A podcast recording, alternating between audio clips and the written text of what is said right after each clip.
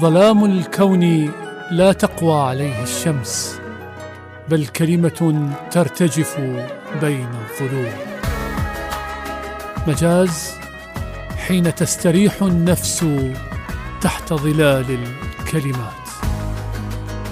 مجاز بستان الأدب وحديقة اللغة. مجاز مع علي محمود خضير.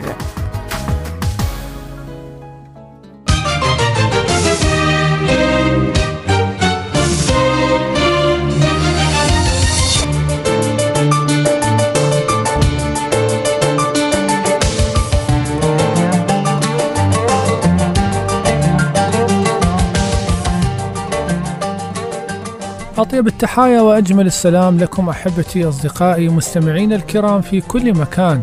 في لقاء جديد وحلقة جديدة من برنامج مجاز من راديو تايمز سكوير. حياكم الله على الخير والمحبة. نلتقيكم.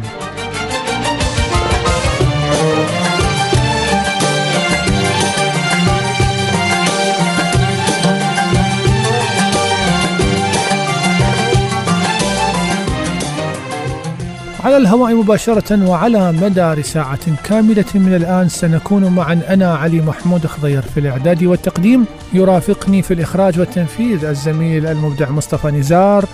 فكونوا في القرب.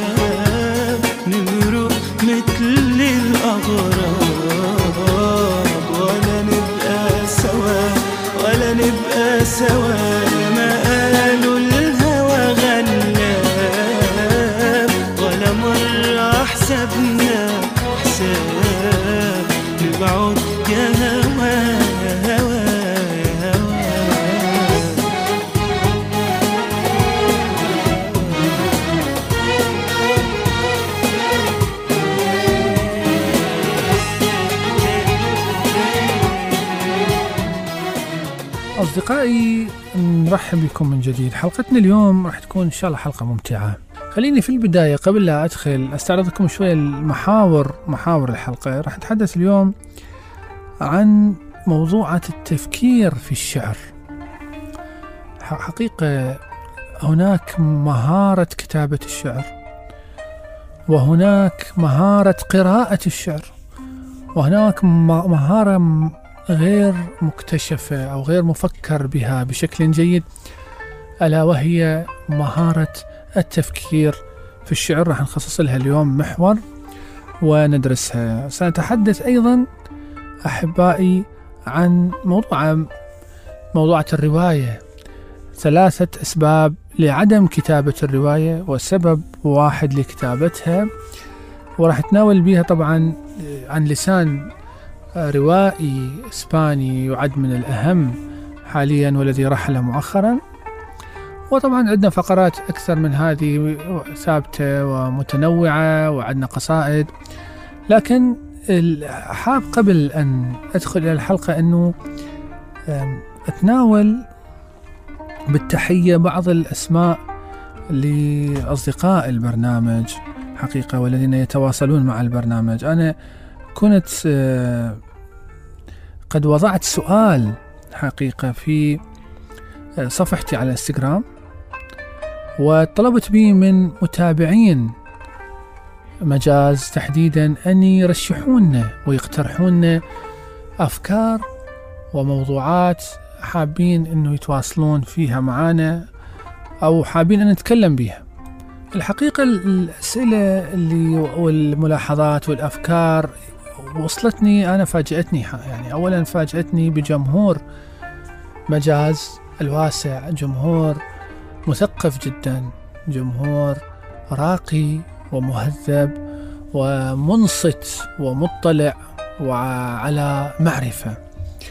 غرقت حقيقة في أولا في محبة الناس وفي متابعتهم للبرنامج ويكاد يكون حقيقة إحنا عندنا فكرة بأن البرامج الثقافية هي برامج غير مسموعة. البرامج المتخصصة بالثقافة والأدب والفكر والفن والفلسفة هي برامج متنحية جماهيريا. لكن حقيقة كم الأفكار والمقترحات اللي وردتني خلتني أغير كثير من قناعتي وعرفت أنه البرامج هذه بالعكس كثير من الناس تحبها وتنتظرها. بل حقيقة بعض الرسائل كانت مؤثرة من مستمعين ومستمعات حكوا عن علاقتهم مع مجاز وكيف استمرت سنة بعد سنة وهناك مستمعين ومستمعات سنوات لهم في الاستماع بالبرن... مع البرنامج. حتى شكل علاقتهم مع البرنامج حالة من الارتباط الوجداني. أنا كنت كلش سعيد بها بهذه المشاعر التي أحاطني بها المستمعين. أحب أشكر حقيقة كثير يعني يعني ما أريد أنسى أحد بس بس خليني هناك رسائل مميزة كانت من حسين العبد الله من الشاعرة رزان الحسيني. شكرا رزان على متابعتك الدقيقة للبرنامج. من آية السامرائي آه، ريام فلاح. المستمع أحمد حقيقة ما ذكر آه، يعني هناك رمز يعني رموز ما قدرت أعرف الاسم واسم اسمه الكامل. أنا أشكركم جميعا. أشكر المحبة هذه وأشكر التواصل. وإن شاء الله يا رب يكون مجاز دائما على حسن ظنكم عند حسن ظنكم. وأتمنى دائما ترفدونا بأفكاركم ب وكل أسئلتكم راح نجاوب عليها بالحلقات الجاية. وربما يعني أفكر أنه يكون حلقة خاصة بهذه الأسئلة الثقافية وإجابتها والبحث فيها وتأملها نتأملها معا. حقيقة إحنا حتى أنا يهمني أيضا. هنا مجاز ليس فقط للقصائد أو النصوص الأدبية للأدباء المكرسين المعروفين المشهورين الأسماء التي حقيقة بشكل أو بآخر قد يكون القارئ الجيد مطلع عليها. لكن أنا يهمني أنه مجازي ينفتح على الأسماء الجديدة. يهمني أن يكون أيضا فيه مساحة لقصائد الشعر الجديدة التي آه، تكتبها الشاعرات والشعراء. وخلينا نسمع الأصوات الجديدة التي تدخل إلى الغابة. خلينا نفتح النوافذ للنور الجديد اللي يسطع هنا وهناك والذي قد تأخذنا الحياة والغفلة أو التغافل أحيانا عن الإنصات إليه والتمتع بجمالياته. فأنا أطلب من كل مستمعينا ممن يكتبون حقيقة سواء من الشاعرات أو الشعراء أن يرسلون لنا نصوصهم خاصة إذا كان نص ممكن أن يقرأ في برنامج إذاعي شوي بقصر. نستطيع أن نقرأ لكم نطل على الجيل الجديد ونحاول نستمتع ونتعلم من يما أشياء ربما فاتتنا. نروح لا فاصل ونكمل حلقتنا لهذا اليوم. حياكم الله.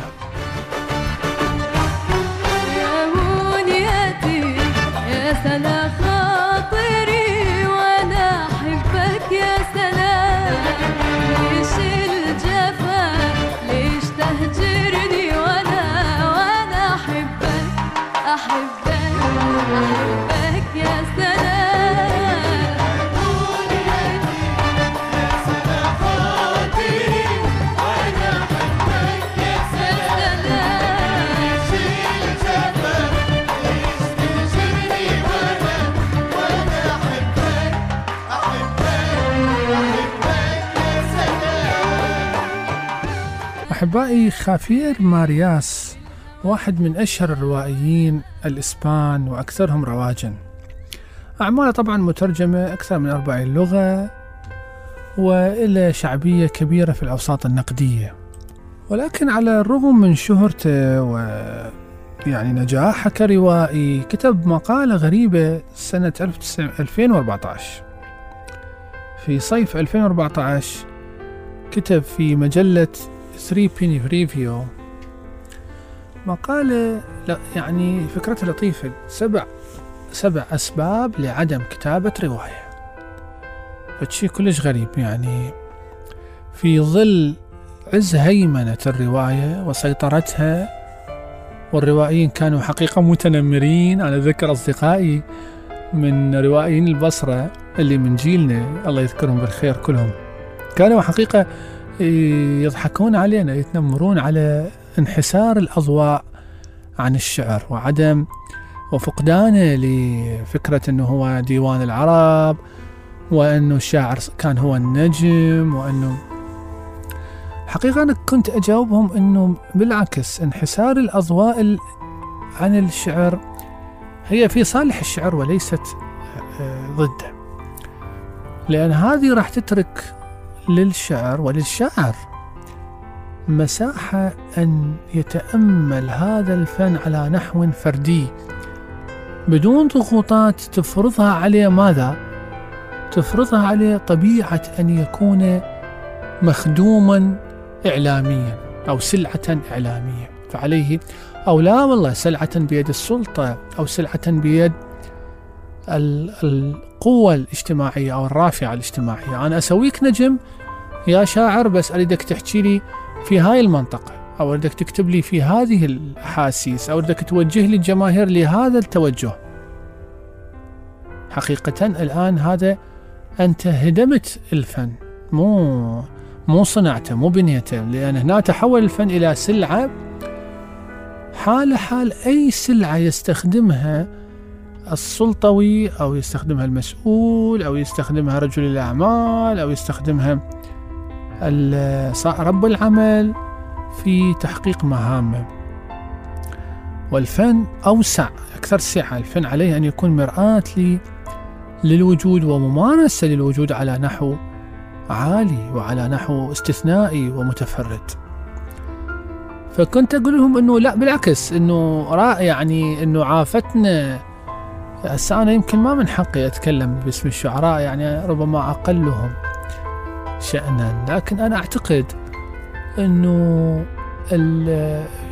يعني حتى نرجع لخافير مارياس أنه هو في تلك الفترة اللي كان بها الروائيين مستمتعين بتصاعد فن الرواية في سلم الشهرة والإعلام طلع قال والله أنا عندي سبع أسباب لعدم كتابة الرواية وكانت المقالة حقيقة مؤثرة جدا. إحنا طبعا بنقدر عن الحقيقة التقرير اللي عديت لكم اياه ما أقدر ما أقدر أطلع سبع أسباب. فتسامحونا يعني طلعت ثلاث أسباب فقط لأن الوقت ما يسمح لنا.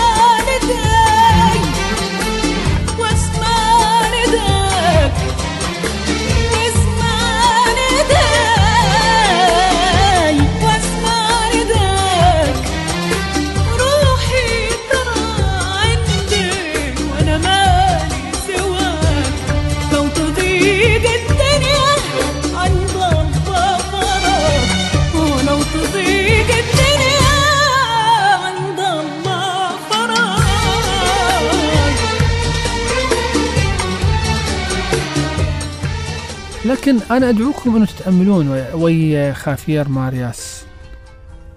أنه فعلا الرواية بعد هذا الصعود وبعد هذا التمجيد التي التي نالته نقديا وجماهيريا علي آه، وقعت في عديد المطبات. الرواية أصدقائي ليست الآن لا يمكن أن نقول أن الرواية الآن فن شائع متداول. بإمكان الجميع أن يكتبه. إحنا هسه إذا تلاحظون الكل ممكن يكتب رواية الآن ما, أبدا إطلاقا. من الروائي إلى الطبيب إلى المعلم إلى النجار إلى آه، السياسي إلى الصحفي إلى المبتدئ إلى الحلاقين إلى البائعين ملابس إلى بائعي المخدرات إلى إلى إلى. ماكو واحد الآن ما ممكن أن يكتب رواية. جيب وشد مثل ما يقول المثل الشعبي. لذلك هي ما بيها امتياز. دائما أي نشاط شائع نظريا في متناول يد الجميع بدون تعلم بدون موهبة بدون اشتراطات عالية راح يخليه ينخفض في معايير الجودة وهذا فعلا اللي صار بعد فترة بسيطة. قمنا نقرأ روايات ونتساءل يقول يعني ليش يعني هالكلام عن الشعر؟ إنه الشعر أي واحد يقوله والشعر مستسهل والشعر ملجأ للطارئين. كذلك الرواية تحولت إلى ملجأ للطارئين. وصار الجميع ممكن أن يكتب رواية وصار يعني ما فيها أي امتياز فني. ولا فيها أي ضمانة إبداعية ولا تحقق الخلود بحسب خافير مارياس إلا لفئة قليلة تن يعني تنتخب طرقا في الكتابة ليست هي الطرق الملكية السائدة والشائعة وهي بالتالي ليست طرق روائية.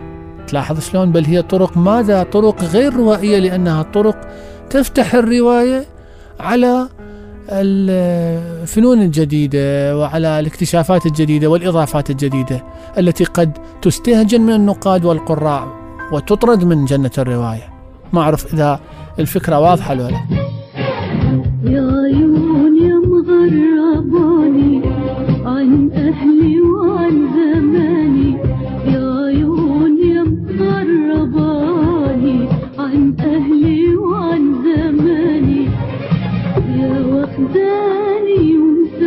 ومسافرة ما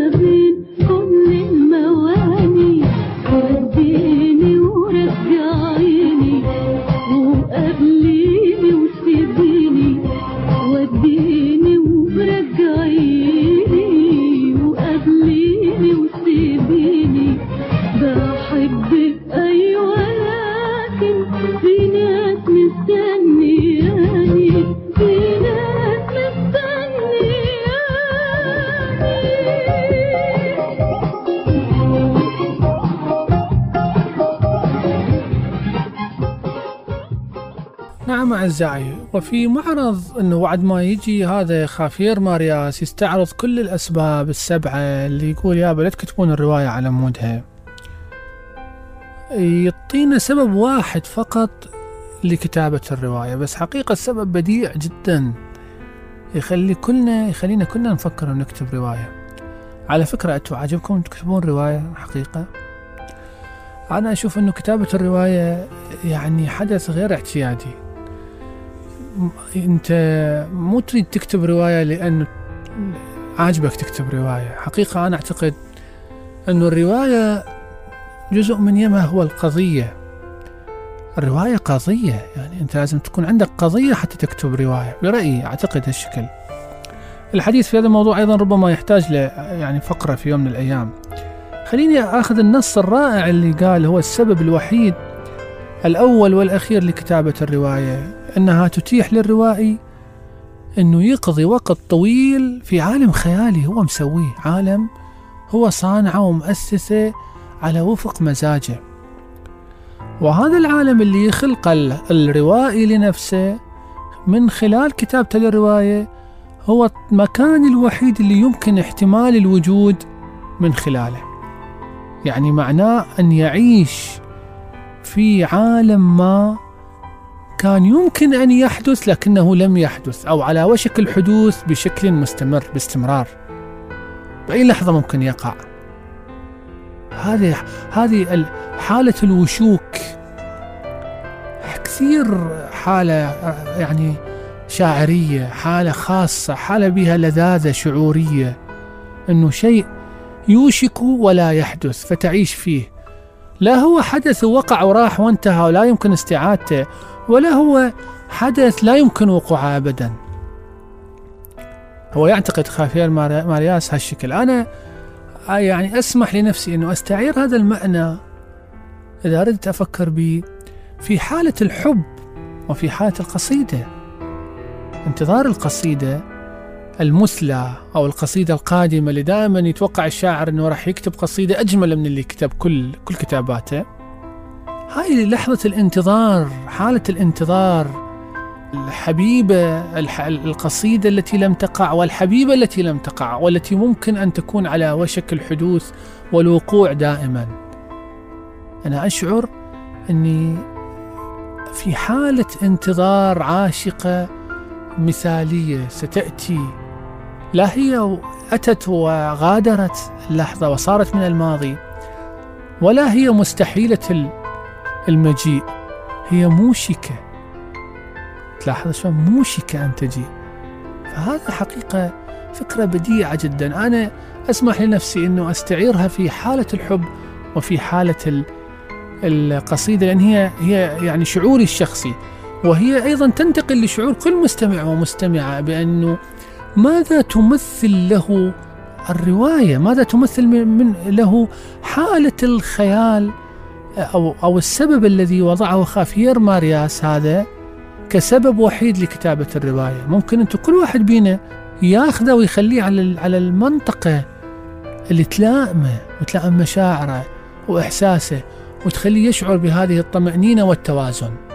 الحديث ممتع بهاي المنطقة. خلينا نروح التقرير اللي يتحدث لي عن ثلاثة أسباب وليس سبعة. هي المقالة سبعة بس الوقت ما, نقدر نق- نقولهن سبعة. ثلاث أسباب لعدم كتابة الرواية وسبب واحد لكتابتها نسمع وراجعين ثلاثة أسباب لعدم كتابة الرواية وسبب واحد لكتابتها. أولاً، ثمة روايات كثيرة وأناس كثيرون جداً يكتبونها. روايات لا تزال موجودة ومطلوبة أن تظل مقروءة. ليس هذا فحسب، وإنما يضاف إليها كل عام آلاف أخرى جديدة كلياً. تظهر في دعايات دور النشر وفي كل مكتبات العالم.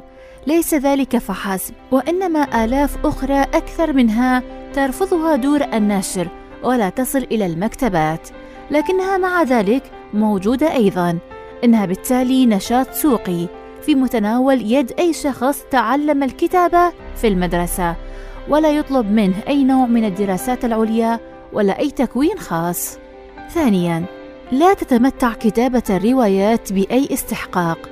دليل ذلك إنها عبارة عن نوع أدبي يمارسه أي فرد بالصدفة وغيرها ايا كانت مهنته وبالتالي لابد إنها سهلة وبلا اسرار بهذه الطريقة فحسب يمكن تفسير لماذا يكتبها الشعراء والفلاسفة وكتاب المسرح علماء الاجتماع واللغويون وموظفو البنوك. الناشرون والصحفيون الساسة والمطربون ومذيعات التلفزيون ومدربو كرة القدم وربات المنازل الأطباء النفسيون وأساتذة الجامعة والعسكريون.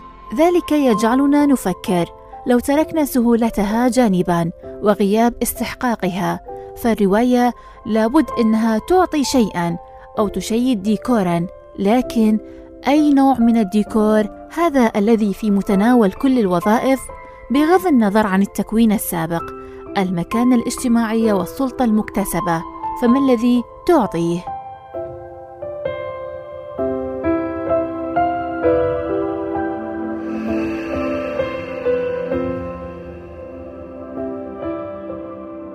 ثالثا الرواية لا تكافئ ماليا أو بمعنى أصح فرواية واحدة من بين كل مئة رواية منشورة يربح منها مؤلفها وفي أفضل الأحوال هي مبالغ لا تغير حياة أحد بمعنى إنها لا تنفع للتفرغ. بالإضافة فرواية بحجم متوسط وفي الحد الأدنى للمقروئية تستغرق شهورا وأحيانا سنوات من العمل. استثمار هذا الوقت في عمل احتماليات أن يكون مربحا لا تتجاوز الواحد بالمئة محض حماقة خاصة لو وضعنا في الاعتبار أن لا أحد ولا حتى الأرستقراطيون أو ربات المنزل يتمتعون اليوم بهذا الوقت. أما السبب الوحيد لكتابة الرواية هو إذن. كتابة الروايات تسمح للروائي بأن يسكن لوقت كبير في الخيال وهو المكان الوحيد المحتمل أو أكثرها احتمالا. هذا يعني أنه يسكن في مملكة ما يمكن أن يكون ولم يكن قط. في أرض لا تزال ممكنة ومكان لم يكتمل بعد وفي أفق لم يلغى لأنه وقع بالفعل ولا أحد يعرف أنه لن يقع في المستقبل. الروائي الواقعي أو ما يسمونه هكذا. هذا الذي حين يكتب يقيم في أرض ما هو كائن ويحدث. يلتبس عليه عمله كروائي مع نشاط المؤرخ أو الصحفي أو كاتب الوثائقيات. الروائي الحقيقي لا يعكس الواقع وإنما اللاواقع. ولا نعني باللاواقع الشيء المستحيل أو الفانتازي وإنما ببساطة ما يمكن أن يحدث لكنه لم يحدث. المناقض للأحداث والوقائع والتواريخ والأفعال. المناقض لما يحدث.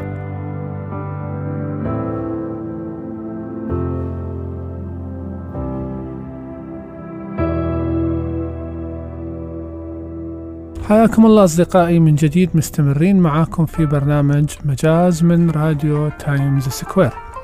أصدقائي كتابة الشعر موهبة أو ملكة أو إمكانية لكنها حقيقة إلها تمظهرات وإلها ركائز لا تقل عنها قيمة مثل ما كتابة الشعر مهمة هناك نمط معين قد يكون هو نقدر نسميه شعر قبل مرحلة الشعر أو الشعر الخديج أو حالة من التمهيد لحضور القصيدة.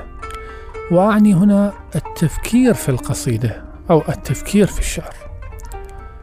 إحنا واحدة من مشكلاتنا إنه إحنا مهمومين بالنتائج مهمومين بالوصول لكن الطريق لل للي ما نريد أن نصل إليه لا نفكر به.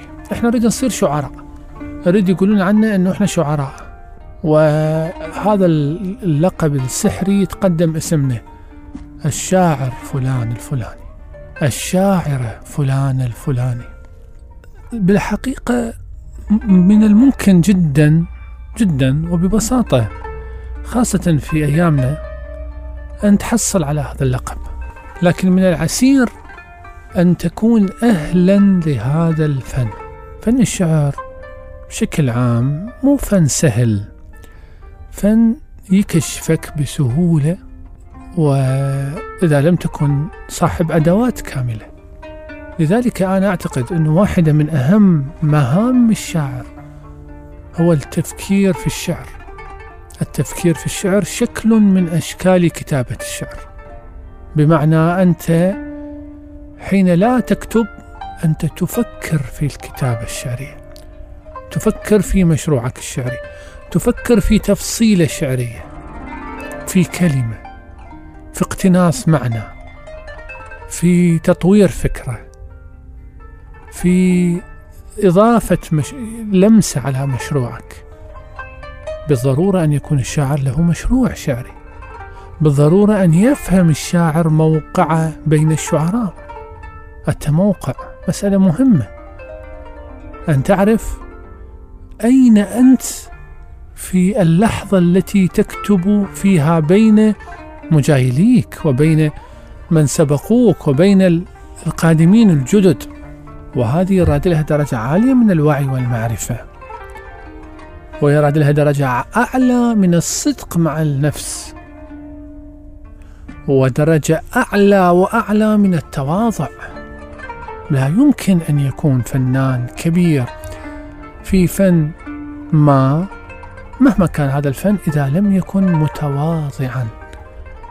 لأنه بالمعرفة تعرف أنه أنت قد ما امتلكت من معلومات فأنت أمامك محيط لا متناهي لم تعرفه بعد. قد ما تقرأ الحقيقي الإنسان الحقيقي اللي ما يدور الشو يدور أن يلمس حقيقة الفن راح يعرف أن القراءة والمعرفة والتطور والإتيان بقصيدة جيدة, جيدة تحتاج تواضعا. أما اللي يقول والله أنا يعني خلاص ال- وغيري لا هذا شنو يريد يسوي بعد؟ ما يقدر يسوي شيء. خلاص لأنه هو يعتقد إنه وصل إلى القمة. أو يعتقد إنه أفضل الموجودين وأشعر الموجودين. هذا المرض الذي يصاب به الشاعر العربي عادة والشاعرة العربية عادة. إنها ت- تفتقد إلى البصيرة ويسهل عليه إنه يحيط نفسه بشرنقة من الكلام الهلامي اللي يحميه. وعنده كم واحد من اصدقائه أيضا. وخلاص يعني صرنا كانتونات. المنتدى الفلاني النادي الفلاني نادي كذا آه، رابطة كذا اتحاد كذا وخلاص. كل أمة بما لديها فرحة. زين؟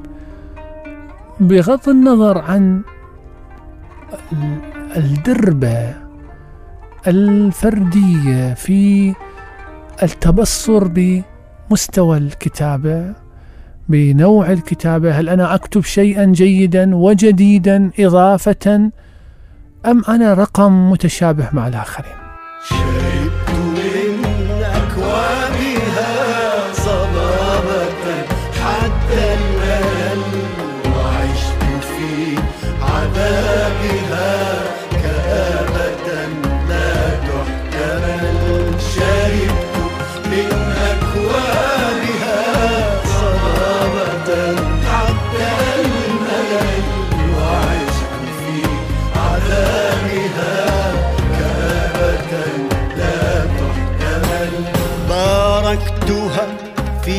غدرها ولم أفارق الأمل. آه. قاومتها في مكرها. من حكم العقل وصل. من لم يفق من وهمه. فعن أساه لا تسل. صارت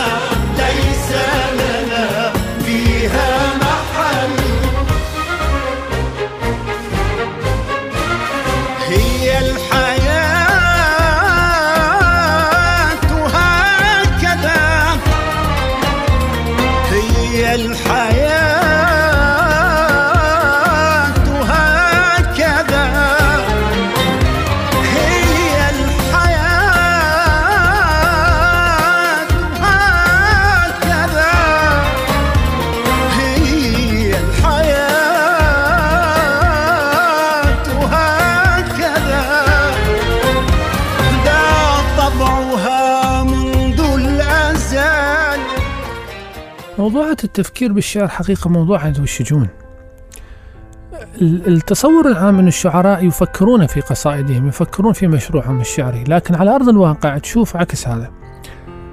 حقيقة إحنا ما عندنا تفكير بالشعر لأن لو عندنا تفكير بالشعر كان شفنا من يكتب الأفكار أفكاره الشعرية. كان شفنا من يحاول أن يقدم عبر نصه وعبر النظرية الأدبية نظرية شعرية. عبر النقد مالته نظرية شعرية أل- أل- ألطف وأطرف الأشياء اللي قريتها مؤخرا في السوشيال ميديا هذا ال- السوق الشعبي الأدبي. يقول أنه الشاعر لا لا يحق له أن يكتب في النقد. حقيقة يعني هذه من الأشياء العجيبة. يعني أهم الشعراء حقيقة أهم النقاد كانوا في الأصل شعراء بدوا شعراء يعني واستمروا. نرجع لموضوعنا أنا أعتقد أنه التفكير بالشعر هي فعالية تنتقل من من التطبيق العملي إلى الممارسة الإجرائية حتى تتحول إلى سليقة عند الكاتب. وأعتقد أنه قصيدة واحدة مفكر بها بشكل جيد نابعة من تأمل جاد هي خير من ديوان شعر كامل كتب على هوى الاسترسال السائد والغفلة بالصنعة ما عندنا حقيقة. عندنا هذا الإيهام إيهام النفس بأنه أنت شيء واو يعني أنت عظيم لأنك تستطيع أن تكون صلفا في آرائك وتقول فلان مو شاعر وفلان مو شاعر وفلان مجرد ناثر وفلان مع. هذا الكلام اللي يدور في المقاهي ويدور في المهرجانات ويدور في كواليس الأدب والذي عمره ما عاش في المنطقة المضيئة من الأدب. ألا هي هو منطقة التدوين ومنطقة الإنجاز ومنطقة تحقيق الحقائق الشعرية والأدبية. فأنت شاعر بمعنى أنت عليك أن تسأل كثيرا وتفكر كثيرا وتتحرك دائما وتطرح نفسك تطرح على نفسك آه، سؤال وتطرح على قصيدتك سؤال وتقول لقصيدتك أن تطرح الأسئلة أيضا وأن تحاول أن تغامر بالجديد. نعم موجود قص قصة كثير يقولون ماكو جديد في الشعر. لا حقيقة ماكو شعراء يفكرون في الجديد. ماكو تفكير شعري جاد. والأسباب معروفة يعني يعني انخفاض الجودة أمر طبيعي حقيقة صار سمة في عصرنا. على هذا الكلام إحنا يعني أنا محضر لكم آم، مقالة وسنسمعها الآن معا ونعود إلى مجاز. حياكم الله خليكم ويانا. لا يعادل لذة كتابة الشعر إلا التفكير فيه. متعة يفرط فيها الشعراء عادة منصرفين عنها إلى ما يمنحه الشعر من أبهة شكلية غالبا ما تصير جدارا يحول بينهم وبين التبصر حتى بتجربتهم الخاصة. ناهيك عن التفكير المحض بالشعر. إعمال البال في الشعر والقدرة على تحليل الحقائق الشعرية وتحرير الأفكار وتنظيمها باستعارة تعريف هيوت من الأهمية بمكان ما يجعل هذا الفن في حالة ديمومة تساعده على تجديد نفسه باستمرار وتقديم معالجات حيوية لتحديات الإنسان في اللحظة الراهنة فضلا عن أسئلة المستقبل. التفكير في الشعر شكل من أشكال كتابة الشعر. التفكير في الكتابة فعالية عقلية شاملة لها تطبيقات كثيرة وهي تبدو للوهلة الأولى بديهة. بمعنى أن ثمة تصورا عاما بأن الشعراء يفكرون في الشعر قبل وأثناء وبعد كتابة القصيدة. أليس كذلك؟ لكن الظاهر على الواقع يقول خلاف ذلك. فلو كان الشاعر يفكر في شعره فلماذا هذا التشابه في القصائد التي نغرق فيها على timeline مواقع التواصل؟ ولو كان هناك تفكير جاد فلماذا تستمر مهرجانات الشعر على الشاكلة ذاتها منذ عقود دون أن يفكر الشعراء بدراسة ما أفرزته من ظواهر. ولماذا لا نجد من يكتب أفكاره في الشعر؟ ولماذا اختفت المشاغل الشعرية والمجموعات الأدبية كركوك وأبولو؟ كمثالين. والبيانات والمجلات المختصة بالشعر. ناهيك عن ضبابية المشاريع الشعرية الفردية وغيبوبة النقد الذاتي للتجربة. وتتبع حركة النقد للظواهر الشعرية. إن وجدت.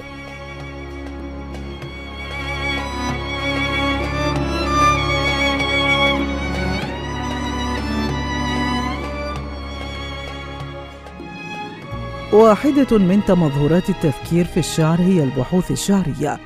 أغلب النقود المختصة في الشعر. اليوم تأتينا من دراسات الماجستير والدكتوراه الجامعية.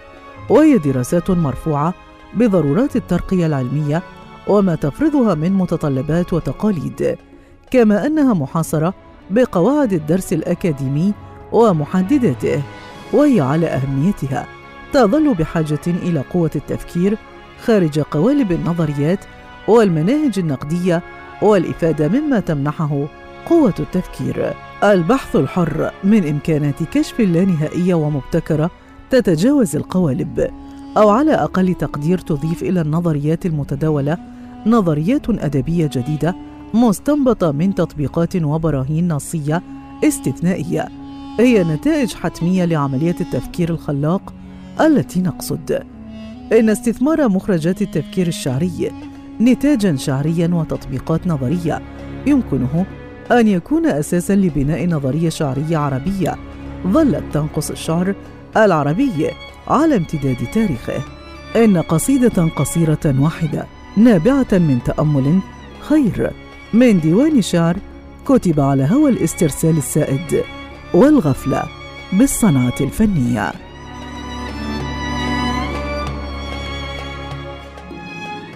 نعم أصدقائي حياكم الله من جديد في مجاز. من تمظهرات التفكير بالشعر البحوث ال- العلمية في الأكاديميات. الرسائل ال- النقود التي يكتبها الشعراء أو النقاد.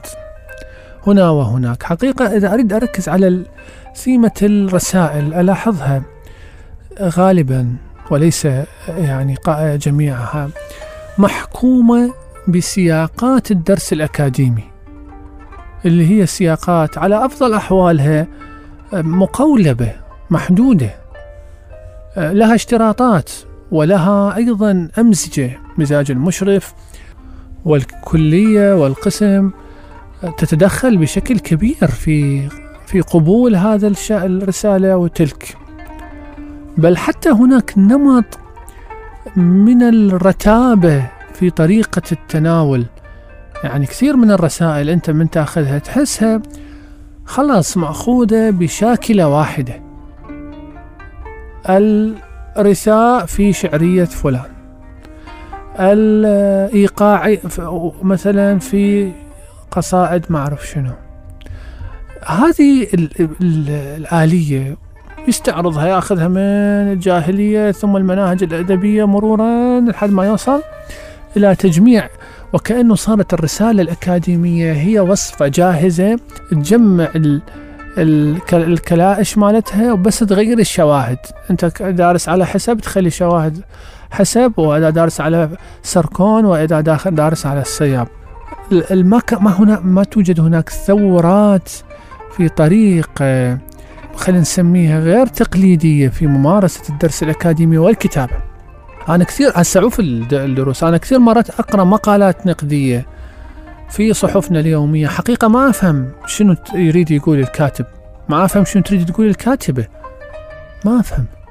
كلام متشابه بإنشاء عالي ال- درجة ال- ال- الحشو به متضخمة.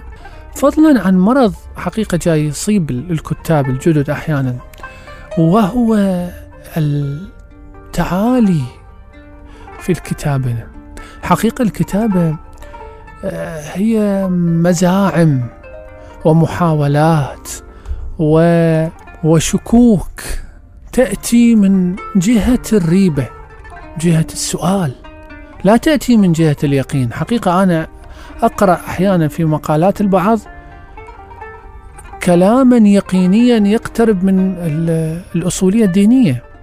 بل يتكلمون يعني ال- الكتاب الشباب أحيانا يتكلمون عن الأسماء الأسماء الراسخة في الفكر في الفلسفة الغربية أسماء راسخة راسخة ما أريد أجيب يعني. يتناولوها بطريقة أقل ما يقال عنها بأنها تفتقر إلى اللياقة الأدبية. بمعنى أنها لا تحترم سياق التناول الذي العلمي والمعرفي والأدبي. اللي يجب أن يحكم بسياق أخلاقي على الأقل. بمعنى أنه أنا من أتناول مثلا آراء لاكان أو آراء جان جاك روسو أو دريدا أو أتناولها باحترام وأناقشها بتلمذة. تلمذة. لأن حقيقة إحنا أمام المجتمع اللي أنتج هذا الفكر مجتمعنا لا شيء وفكرنا لا شيء. فعليها هاي النبرة العالية على شو؟ يعني شنو شنو الغ- الغرض منها؟ تلاحظون شلون؟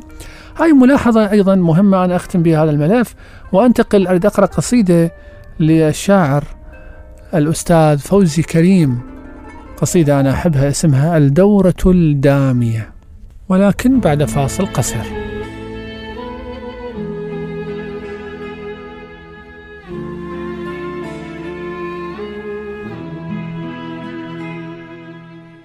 أعوف مدينتي لكم وأخرج هاربا بدمي. فكم أدمت ثيابكم الشعائر والطقوس؟ وها أنتم على عجل تعيدون القتيل بهيئة القاتل. وما أن تنضج الثمرات حتى يكثر القتلى بهيئة قاتلين.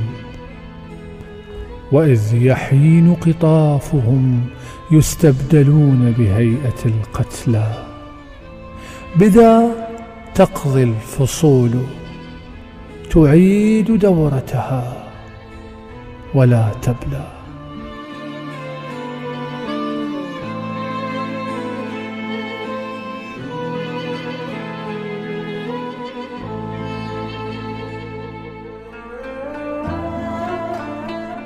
على هذا الكلام إحنا يعني أنا محضر لكم آه، مقالة وسنسمعها الآن معا ونعود إلى مجاز.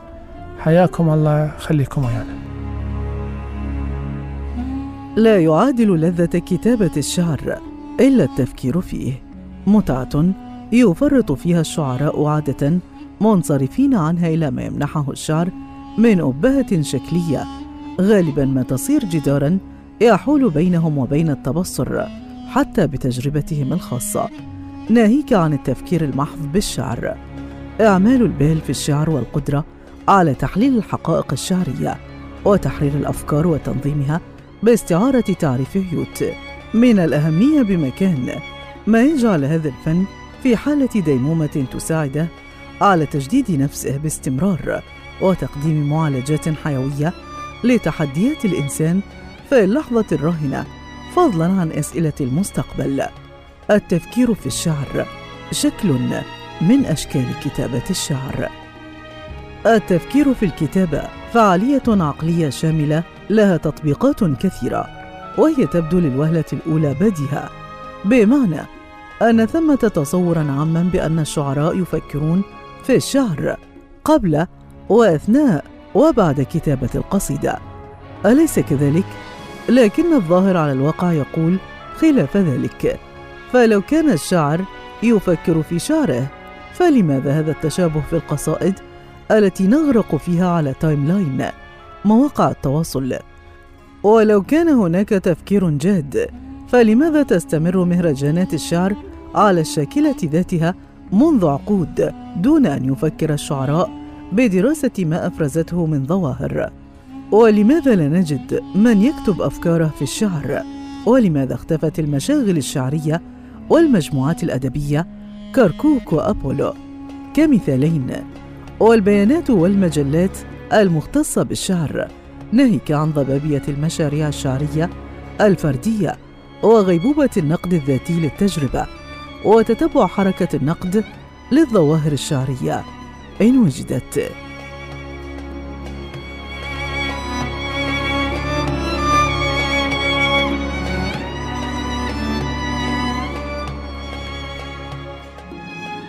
واحدة من تمظهرات التفكير في الشعر هي البحوث الشعرية.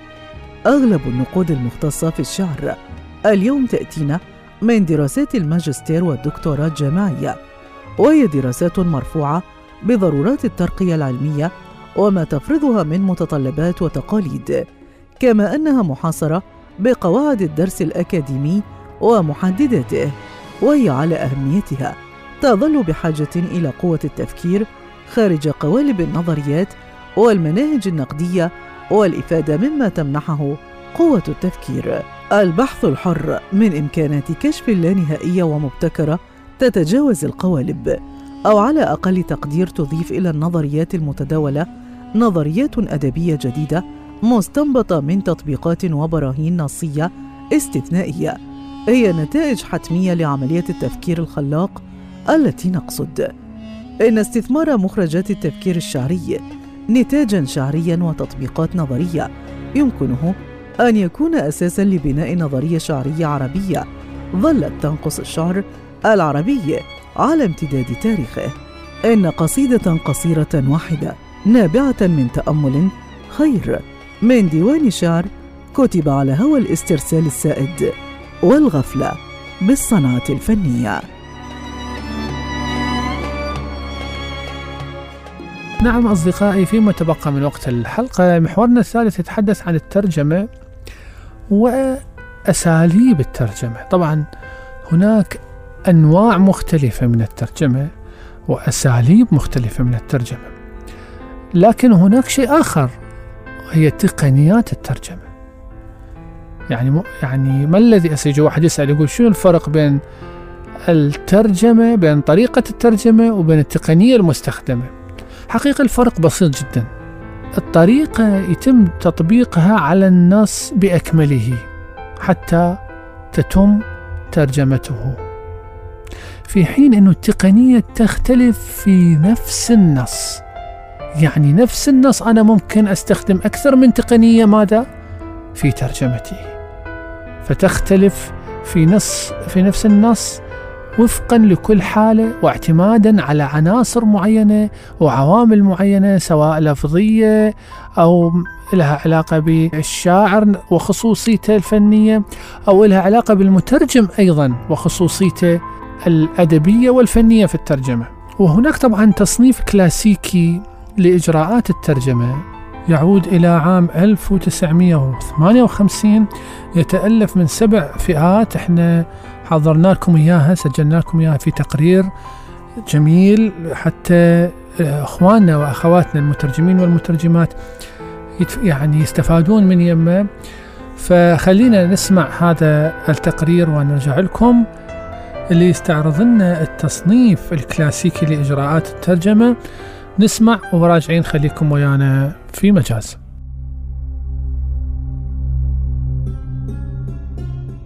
هناك أنواع مختلفة من الترجمة وأساليب مختلفة للترجمة. هنالك تقنيات مختلفة للترجمة. الفرق بين الطريقة والتقنية المستخدمة بسيط جدا. يتم تطبيق الطريقة على النص باكمله لتتم ترجمته. في حين إن التقنية قد تختلف في نفس النص وفقا لكل حاله واعتمادا على عناصر لفظية محددة ليتم ترجمتها. يعود التصنيف الكلاسيكي لإجراءات الترجمة إلى عام 58 و900 وألف وهو يتألف من سبع فئات كما يلي. أولا الاستعارة. الاستعارة أسلوب ترجمة ينطوي على استخدام نفس الكلمة أو التعبير في النص الأصلي في النص المترجم وعادة ما تكون الكلمة أو التعبير المستعار مكتوبا بخط مائل بمعنى استنساخ تعبير من النص الأصلي كما هو. بهذا المعنى هي تقنية الترجمة التي لا تترجم في الواقع. ثانيا محاكاة لغوية. عندما يستخدم المترجم المحاكاة اللغوية هو أو هي يخلق أو يستخدم كلمة مستحدثة في اللغة الهدف من قبل تتبع بنية اللغة المصدر. ثالثا الترجمة الحرفية. وعادة ما يسمى هذا الترجمة الحرفية أو الاستعارة. وهذا يعني ترجمة كلمة لكلمة وتحقيق نص في اللغة الهدف والذي يكون صحيحا كما هو اصطلاحي. ولا يمكن تطبيق الترجمة الحرفية إلا مع اللغات التي هي متقاربة للغاية من الناحية الثقافية ولا يكون مقبولا إلا إذا كان النص المترجم يحتفظ بالصيغة نفسها نفس المعنى وبنفس الأسلوب الذي اتبعه النص الأصلي. رابعا القلب أو النقل. وينطوي النقل على الانتقال من فئة نحوية إلى أخرى دون تغيير معنى النص وهذه التقنية تقدم تغييرا في البنية النحوية. خامسا تقييد المعنى. تقييد المعنى التحوير ويدور حول تغيير شكل النص عن طريق إدخال تغيير دلالي أو منظوري. سادسا المساواة أو إعادة الصياغة. هذا هو إجراء ترجمي والذي يستخدم تعبيرا مختلفا تماما لنقل نفس الواقع من خلال هذه التقنية. يمكن ترجمة أسماء المؤسسات، صيغ التعجب، التعابير أو الأمثال. سابعا التحويل التكييف والتكييف الذي يطلق عليه أيضا الاستعاضة الثقافية أو المعادلة ثقافيا وهو عنصر ثقافي يستعاض عن النص الأصلي بواحد أكثر ملائمة لثقافة اللغة المستهدفة وهذا يحقق نصا أكثر دراية وشمولا. مثال البيسبول يساويها كرة القدم. منذ الستينيات قام العديد من المؤلفين بوضع أساليب أخرى للترجمة مثل التفسير وهو إدخال تفاصيل محددة في نص اللغة المستهدفة. التجميع باستخدام سلسلة من الكلمات التي وعادة ما تكون معا في اللغة الهدف. والتعويض حيث لا يظهر إشارة أو مرجع في جزء واحد من النص كما هو الحال في النسخة المصدر ولكن تظهر في وقت لاحق في النص الهدف.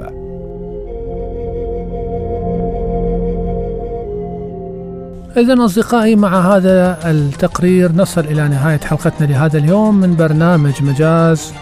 نتمنى أن تكون حلقة ممتعة ومفيدة. اعذرونا عن التقصير. تقبلوا في نهاية تحياتي أخوكم علي محمود خضير في الإعداد والتقديم وهذه أجمل وأرق تحية من الزميل المخرج المنفذ مصطفى نزار. حتى نلتقي لقاء قريب قادم إن شاء الله. نتمنى لكم أطيب الأوقات مع باقي برامج الإذاعة. كونوا في رعاية الله وحفظه.